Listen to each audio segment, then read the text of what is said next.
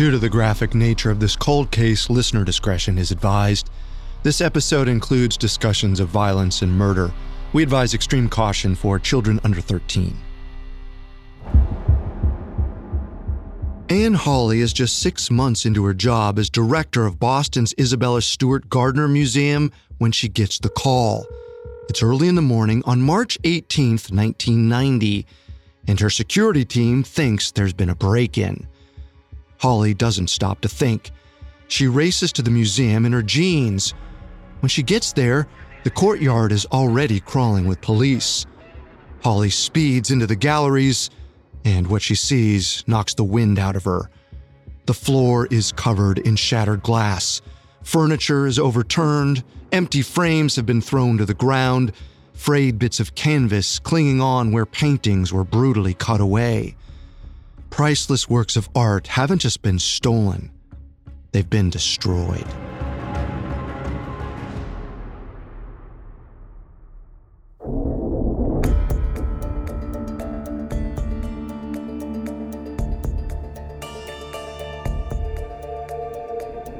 This is Unsolved Murders True Crime Stories, a Spotify original from Parcast. I'm Carter Roy. This week, we're showcasing a favorite episode of mine from my series Cold Cases. If you haven't listened to Cold Cases yet, every Monday, I tell the story of a crime that went unsolved for years. And some weeks, forensic breakthroughs will help provide the missing pieces. Others will still be left puzzled, searching for answers. Today, we're discussing Boston's Isabella Stewart Gardner Museum, where just over three decades ago, the largest art heist in the world took place. It's a sprawling story and one that keeps leading back to another cold case the murder of a wannabe mobster named Bobby Donati. Unsolved Murders will be back next week, but more on this case coming up. Stay with us. In the late 1980s, Many of Boston's neighborhoods are run by organized crime groups. Southie and Charlestown belong to different Irish factions, and the North End is the Italian mafia, specifically the Patriarca family. The Patriarca family has held power since the mid 1950s. It's a large, powerful organization with branches and associates across New England. There's a strict hierarchy. The guys at the top give orders to those at the bottom. But when family boss Raymond Patriarca dies in 1984, things change. Raymond's son inherits the mafia throne, but people don't defer to him the same way they did his father. By the late 80s, he's struggling to maintain power. At the same time, the FBI is ramping up an aggressive campaign against organized crime in the United States. The Patriarcas aren't escaping the purge unscathed members keep getting arrested. The men left on the street worry someone's going to talk and put them behind bars too. Trust between associates starts to break down. The result of this instability is a small civil war, with various higher ups in the Patriarca family vying to take over. Two of the major players are Frank Salemme, a close confidant of Raymond Patriarca, and Vincent Ferrara, better known as the Animal. Each of these men has loyal followers who think their guy is the key to the family's survival. And one of the men in Ferrara's camp is his friend and driver, Bobby Donati. Donati lives in Revere, a seaside neighborhood outside of central Boston. The location of his home parallels his role in the New England mob. He's outside the center of power, far from the top of the family hierarchy He's not a made man or even an official member of the mafia. Instead, he's a small time businessman who dabbles in white collar crime. His specialty is theft. He's been pulling robberies since his late teens, and he's had adventures over the years some heists, some jail time. But by now, he's almost 50. His criminal enterprises have made him cozy with Boston's organized criminals, despite his tangential status. And his biggest claim to fame, his best protection, is his relationship with Vincent Ferrara. Being the young mobster's friend and driver is like placing a public bet. Donati is wagering that Ferrara will successfully take over the crime family and reward him accordingly, which is a reasonable bet. Ferrara isn't called the animal for nothing. In 1989, his people attempt a ruthless killing of his rival, Salemme, almost certainly on his orders. They riddle Salemme with bullets. He's injured, but he survives.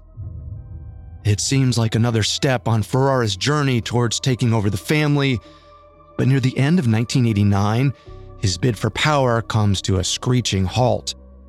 Ferrara and two of his associates fall victim to the FBI's relentless campaign. They're charged in a 57 count indictment. Their alleged crimes include racketeering, obstruction of justice, loan sharking, and murder. Ferrara is locked in a jail cell awaiting trial, which is a big problem for Bobby Donati. Without Ferrara, he's no one in the Patriarca family. He has no protection, he might even be in danger. Because after the near fatal shooting, Salemme is out for revenge. And in a mob war, revenge means one thing he wants his enemies dead.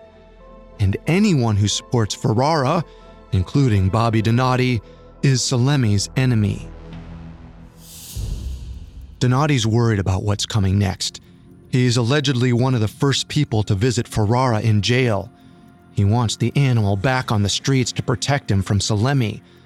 But Ferrara isn't getting out anytime soon. He's serving a 22 year sentence, which means Donati's on his own, and he's terrified. By 1991, a year into Ferrara's jail time, Donati has become a bit of a recluse. He's quiet, anxious, he stays at home more. That summer, he tells some friends he thinks he's being watched. He saw two men in black jogging suits following him. He says, Those men are going to try and kill me. And he might have been right. On September 21st, 1991, 51 year old Bobby Donati goes missing.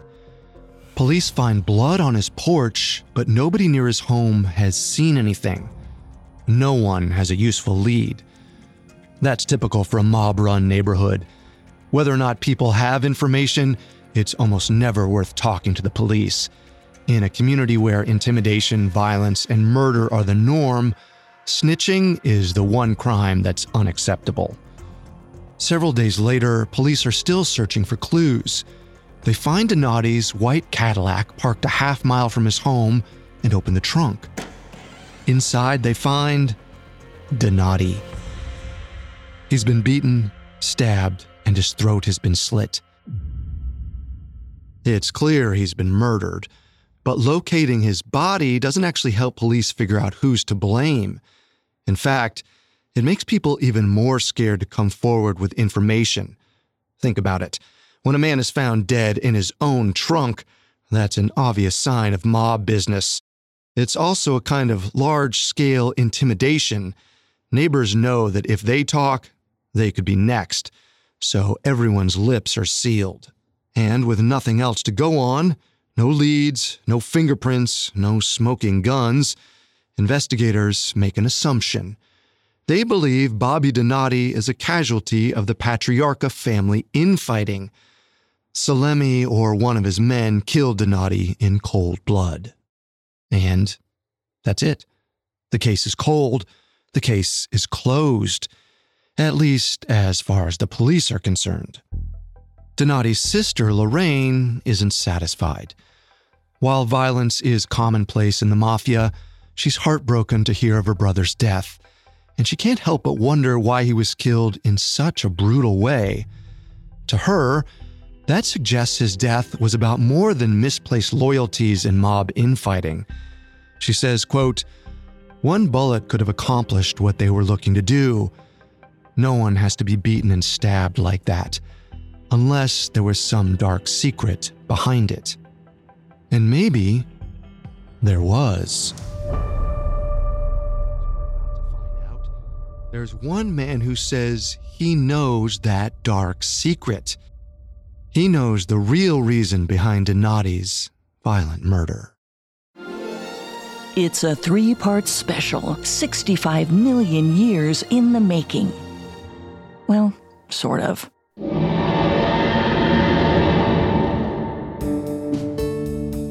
Hi, I'm Molly Brandenburg from the podcasts Unexplained Mysteries and Conspiracy Theories. This week, we're celebrating the 30th anniversary of Jurassic Park, a movie so big it took two shows and three hosts to dig up all the details. Join us as we sink our teeth into wild behind the scenes tales from the set, shocking facts about our fossil friends, and whether or not we really have the science to bring dinosaurs back to life. Follow conspiracy theories to catch our Jurassic Week special before it goes extinct. Listen to all three episodes this week, free and only on Spotify.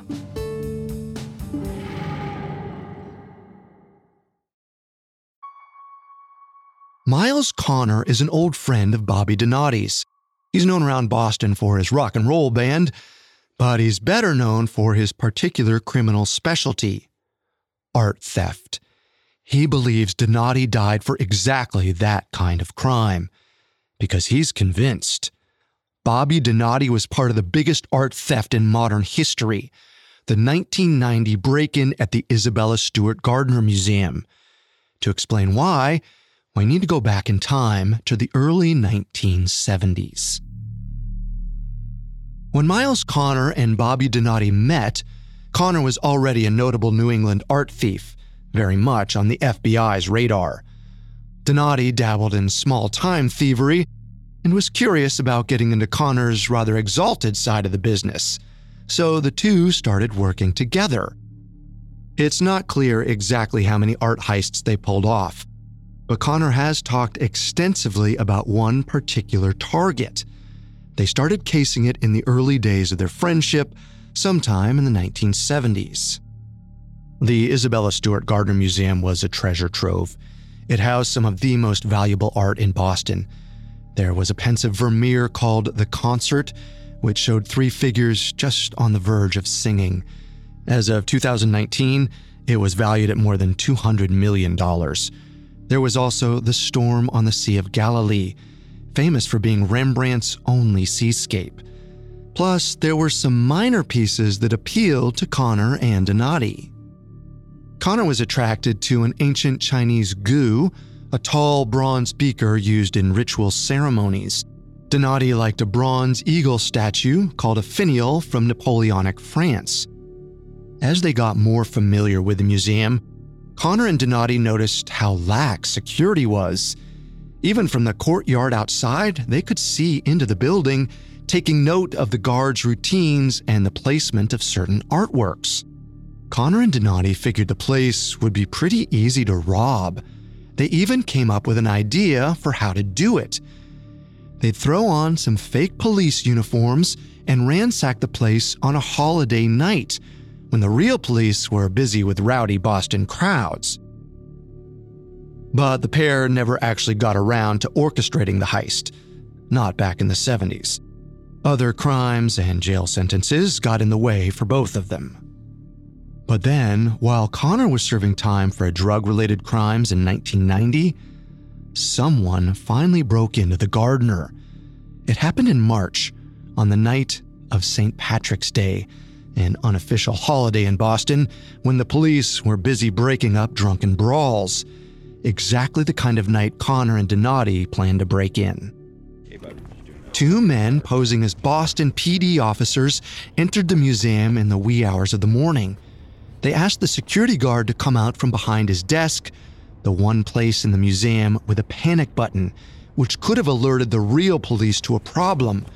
They grabbed the security guard, along with the other man on duty, and tied both of them up in the basement.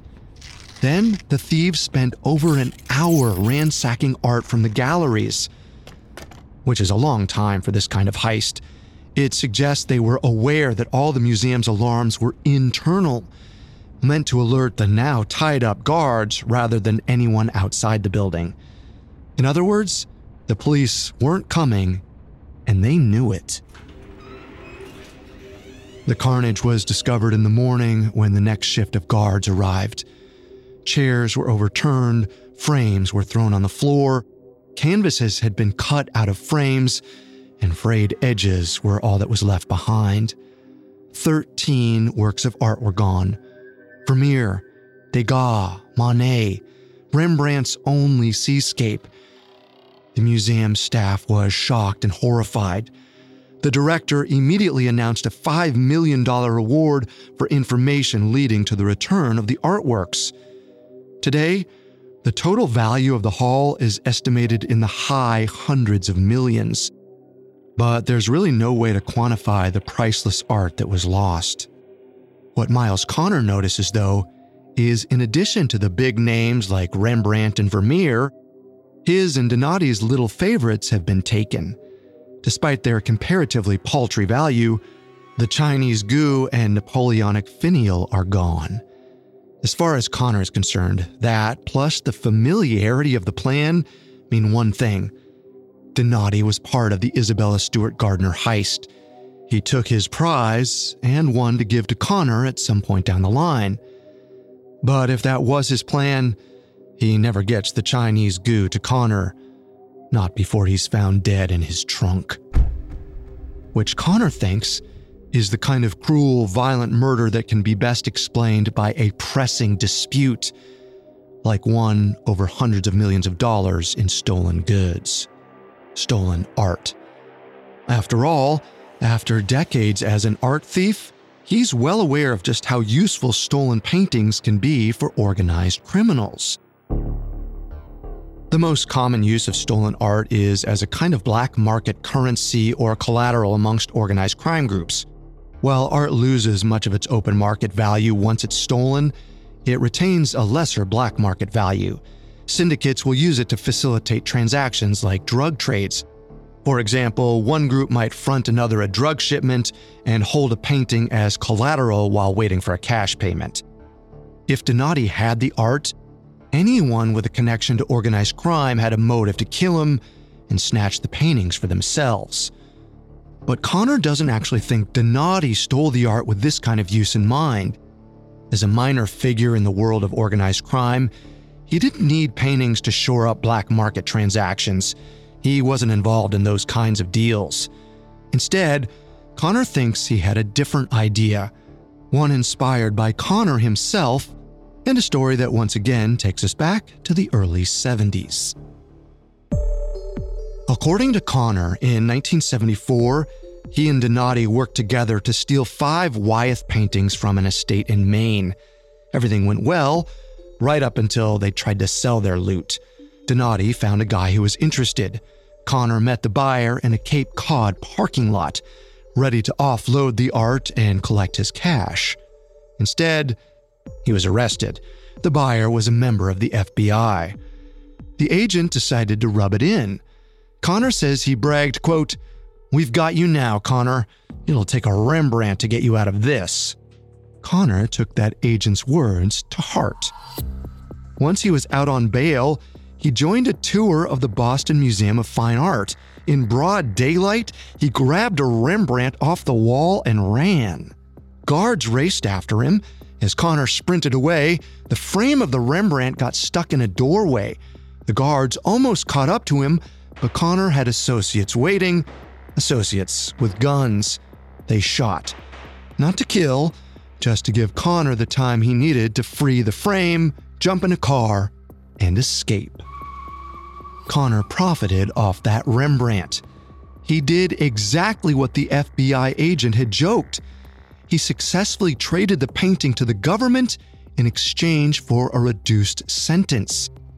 Instead of spending an anticipated 13 years behind bars, he served just 28 months. Now, Donati watched this all happen. He was undoubtedly aware that stolen art can serve as a get out of jail free card. Which is why Connor is convicted. Donati stole the Gardner Museum art to get him out of jail, out of the time he was serving for drug related crimes at the time of the heist. His old buddy was trying to come to his rescue. That would certainly be a devoted act of friendship, but there is not any evidence that Donati was trying to free his partner in crime. However, there is support for a slightly different version of this theory for the idea that perhaps Donati wanted to get someone else out of jail, someone he had very pressing reasons to get back on the street. That's what a source tells Pulitzer Prize winning journalist Stephen Kurkjian. The man explains he's an associate of Vincent Ferrara, the animal.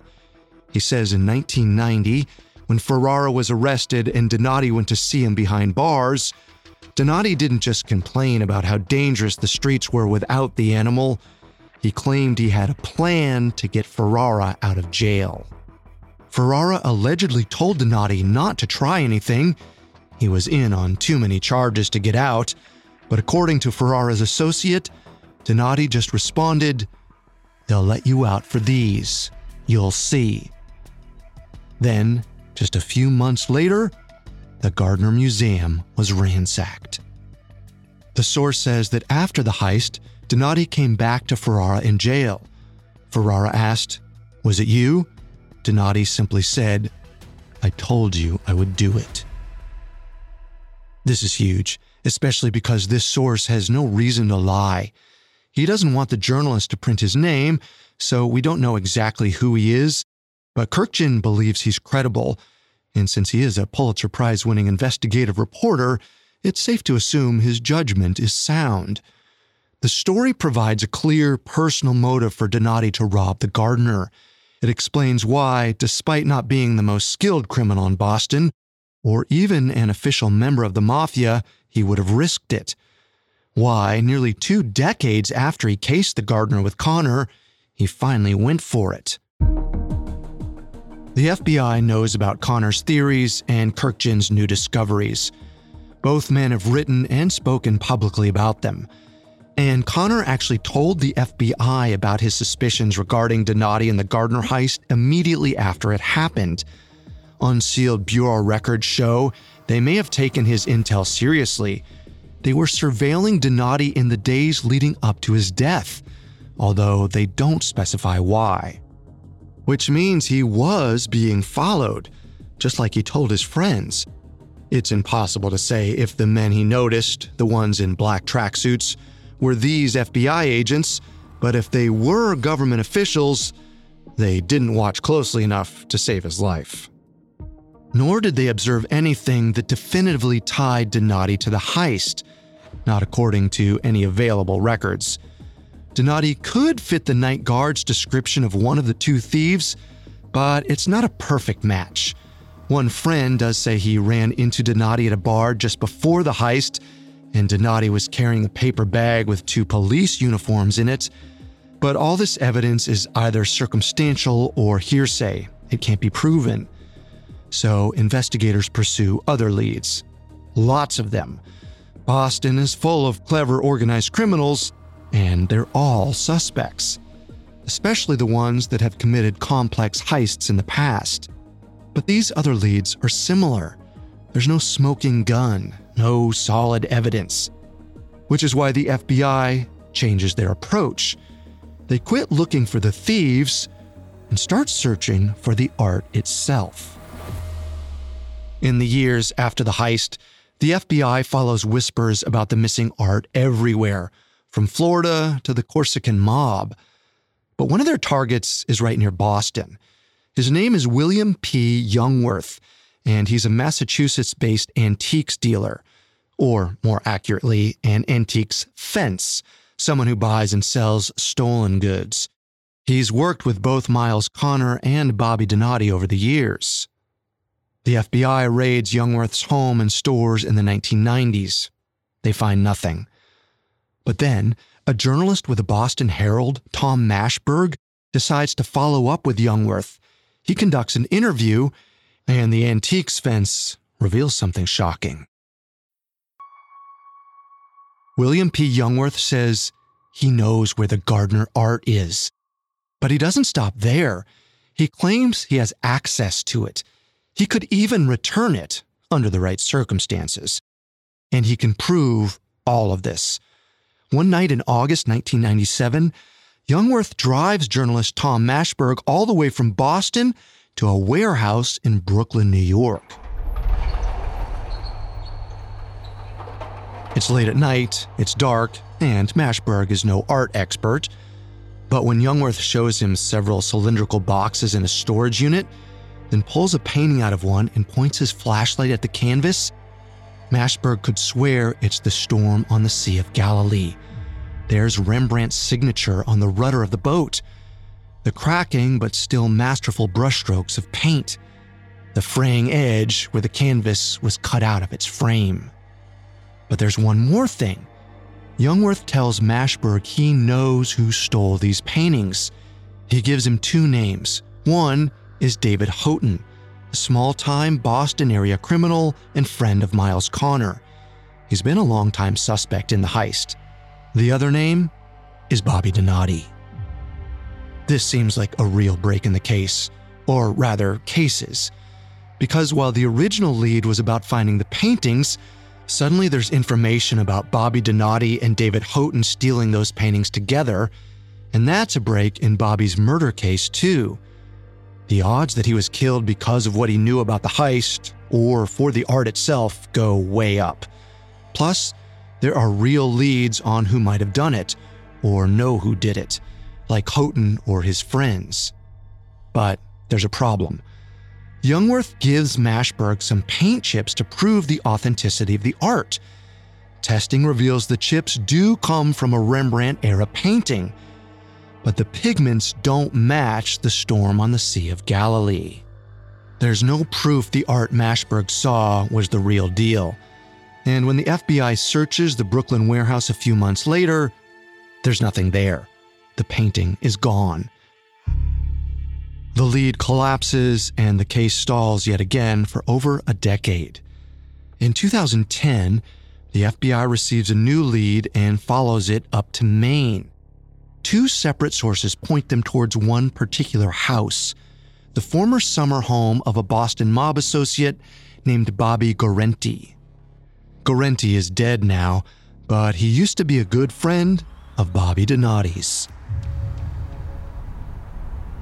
Anthony Amore, the Gardner Museum's current director of security, accompanies the FBI on their trip. The house they find is long abandoned, cold, and desolate in the winter snow.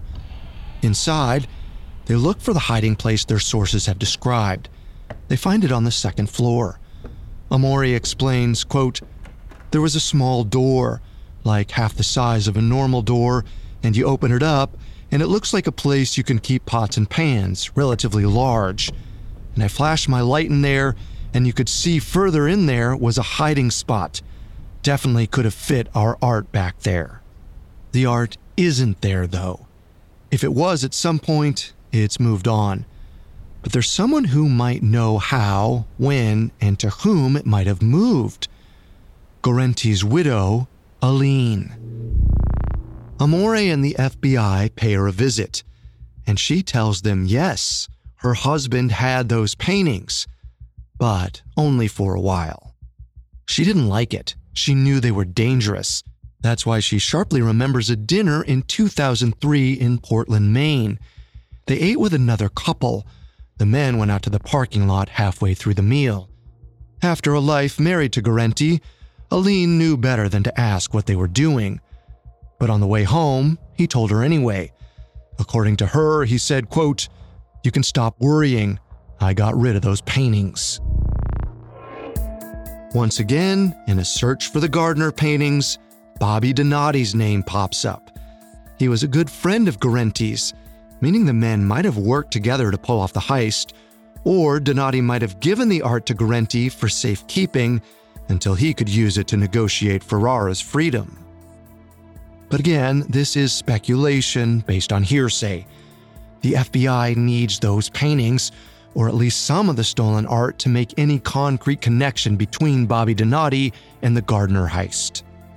So they keep digging. The man the Guarentes had dinner with that night in Portland was yet another Bobby, Bobby Gentile, a mafia associate based in Hartford, Connecticut. The FBI searches his house where they find another likely hiding place a large dugout hole under Gentile's garage. But still, there's no art.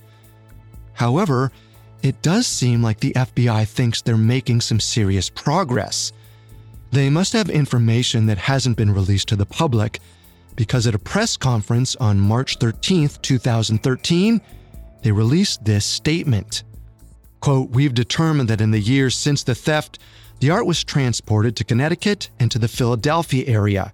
With a high degree of confidence, we believe those responsible for the theft were members of a criminal organization with a base in the mid Atlantic states and in New England.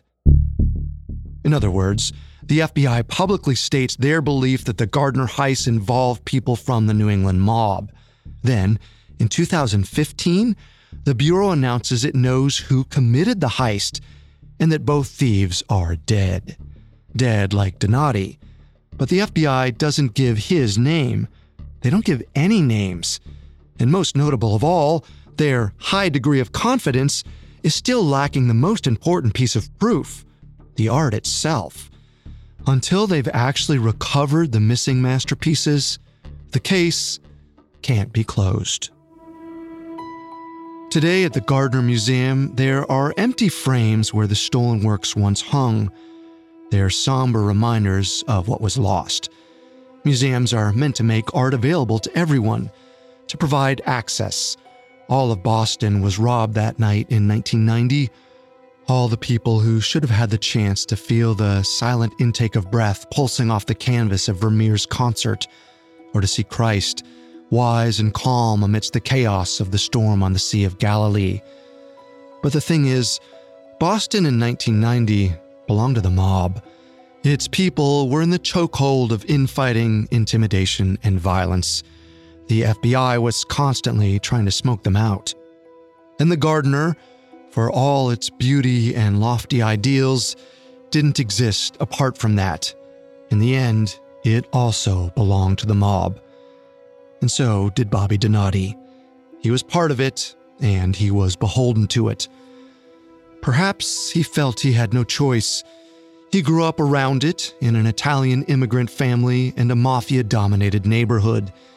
He would have seen the power of Boston's made men from the time he could toddle down the block and stop by the neighbors' yards.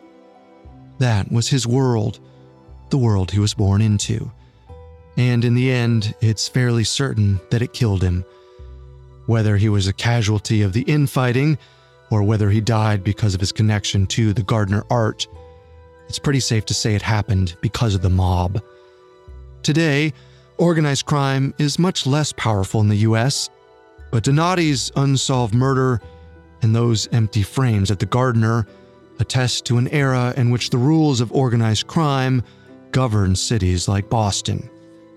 The Gardner Museum is still offering a $10 million reward for information leading to the art's recovery. That's the largest bounty ever offered by a private institution. But to this day, nothing has been recovered.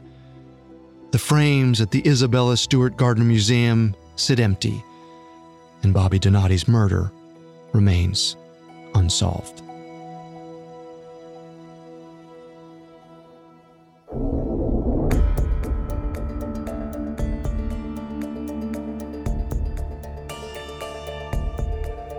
Thanks for listening to this episode of Cold Cases. If you have any information about Bobby Donati or the Gardner heist, visit tips.fbi.gov or contact your local FBI field office. If you'd like to learn more, amongst the many sources we used, we found Stephen Kurkjian's Master Thieves, the Boston gangsters who pulled off the world's greatest art heist, extremely helpful to our research. We'll be back next week with an all new episode of Unsolved Murders True Crime Stories. We'll see you then. Cold Cases is a Spotify original from Parcast, with executive producers Max Cutler and Drew Cole. Our head of programming is Julian Boireau. This show is developed by Mickey Taylor. Our supervising sound designer is Russell Nash, with Nick Johnson as our head of production and Trent Williamson as our senior production specialist. Ryan O'Leary Jones is our supervising editor, and Derek Jennings is our writing lead. This episode of Cold Cases was written by Nora Battelle, edited by Karis Allen and Giles Hofseth, fact checked by Haley Milliken, researched by Mickey Taylor, with sound design by Russell Nash, and produced by Bruce Katovich. I'm Carter Roy.